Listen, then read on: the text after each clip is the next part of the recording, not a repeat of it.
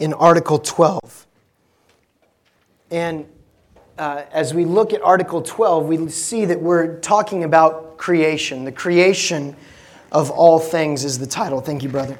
and it says this We believe that the Father, when it seemed good to him, created heaven and earth and all other creatures from nothing by the word. And can I just say, I love that? When, when it seemed good to him, he created it. That is to say, by the Son. God has given all creatures their being, form, and appearance, and their various functions for serving their Creator.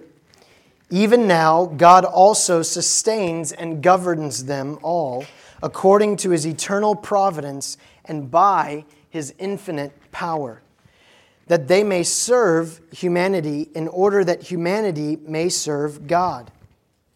God has also created the angels good, that they might be messengers of God and serve the elect. Some of them have fallen from the excellence in which God created them into eternal perdition, and the others have persisted and remained in their original state by the grace of God. The devils and evil spirits are so corrupt that they are enemies of God and of everything good.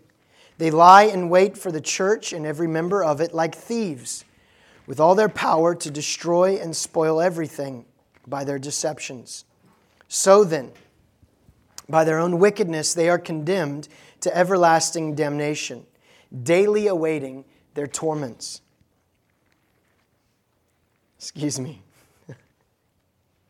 For that reason, I should just turn around and read it from there. For that reason, we detest the error of the Sadducees who deny that there are spirits and angels, and also the error of the Manichaeans who say that the devils originated by themselves, being evil by nature, without having been corrupted.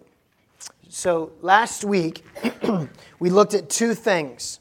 First, that the Father created all things through the means of His Son, and that He, through His Son, created of nothing, ex nihilo, out of nothing, to show the relevance of this truth from times past to today.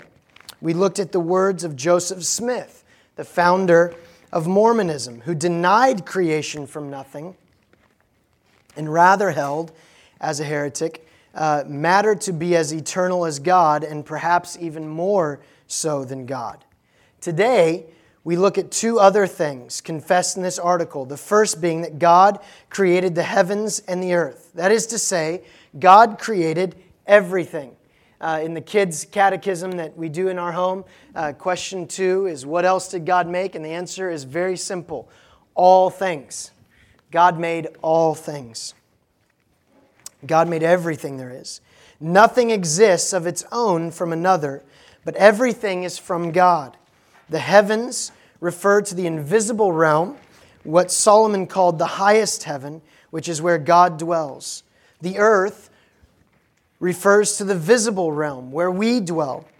And the Nicene refers to this distinction when it says, God created all things visible and invisible. It has long been understood that when the Bible states God created the heavens and the earth, that this is to convey the truth that was that not merely was just heaven and earth created by God, but that everything that exists was created by God.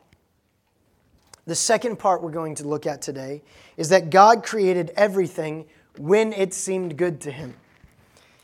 The question of when God created or how long it took him really is a moot point, a moot point for the confession and is not the purpose that the confession seeks. We're not trying to figure out when he did it or how long it took. We simply are affirming he did it. Amen? Yeah. Though a great many held to a young earth view, that view never made it into this official confession. They rather purposed this article to declare the wonderful works of our God. They sought to put into words the song in our hearts to join the saints around the throne in heaven, not in drawing lines on speculations, but rather to say, Worthy are you, our Lord and God, to receive glory and honor and power, for you created all things, and by your will they existed and were created. Creation was for God's own pleasure, when it seemed good unto him. So, when did God create? when it seemed good to him to do so, because it seemed good unto him. And this, and this alone, we can know for certain that God created all things, and he created all things for his glory when it seemed good to him. Amen?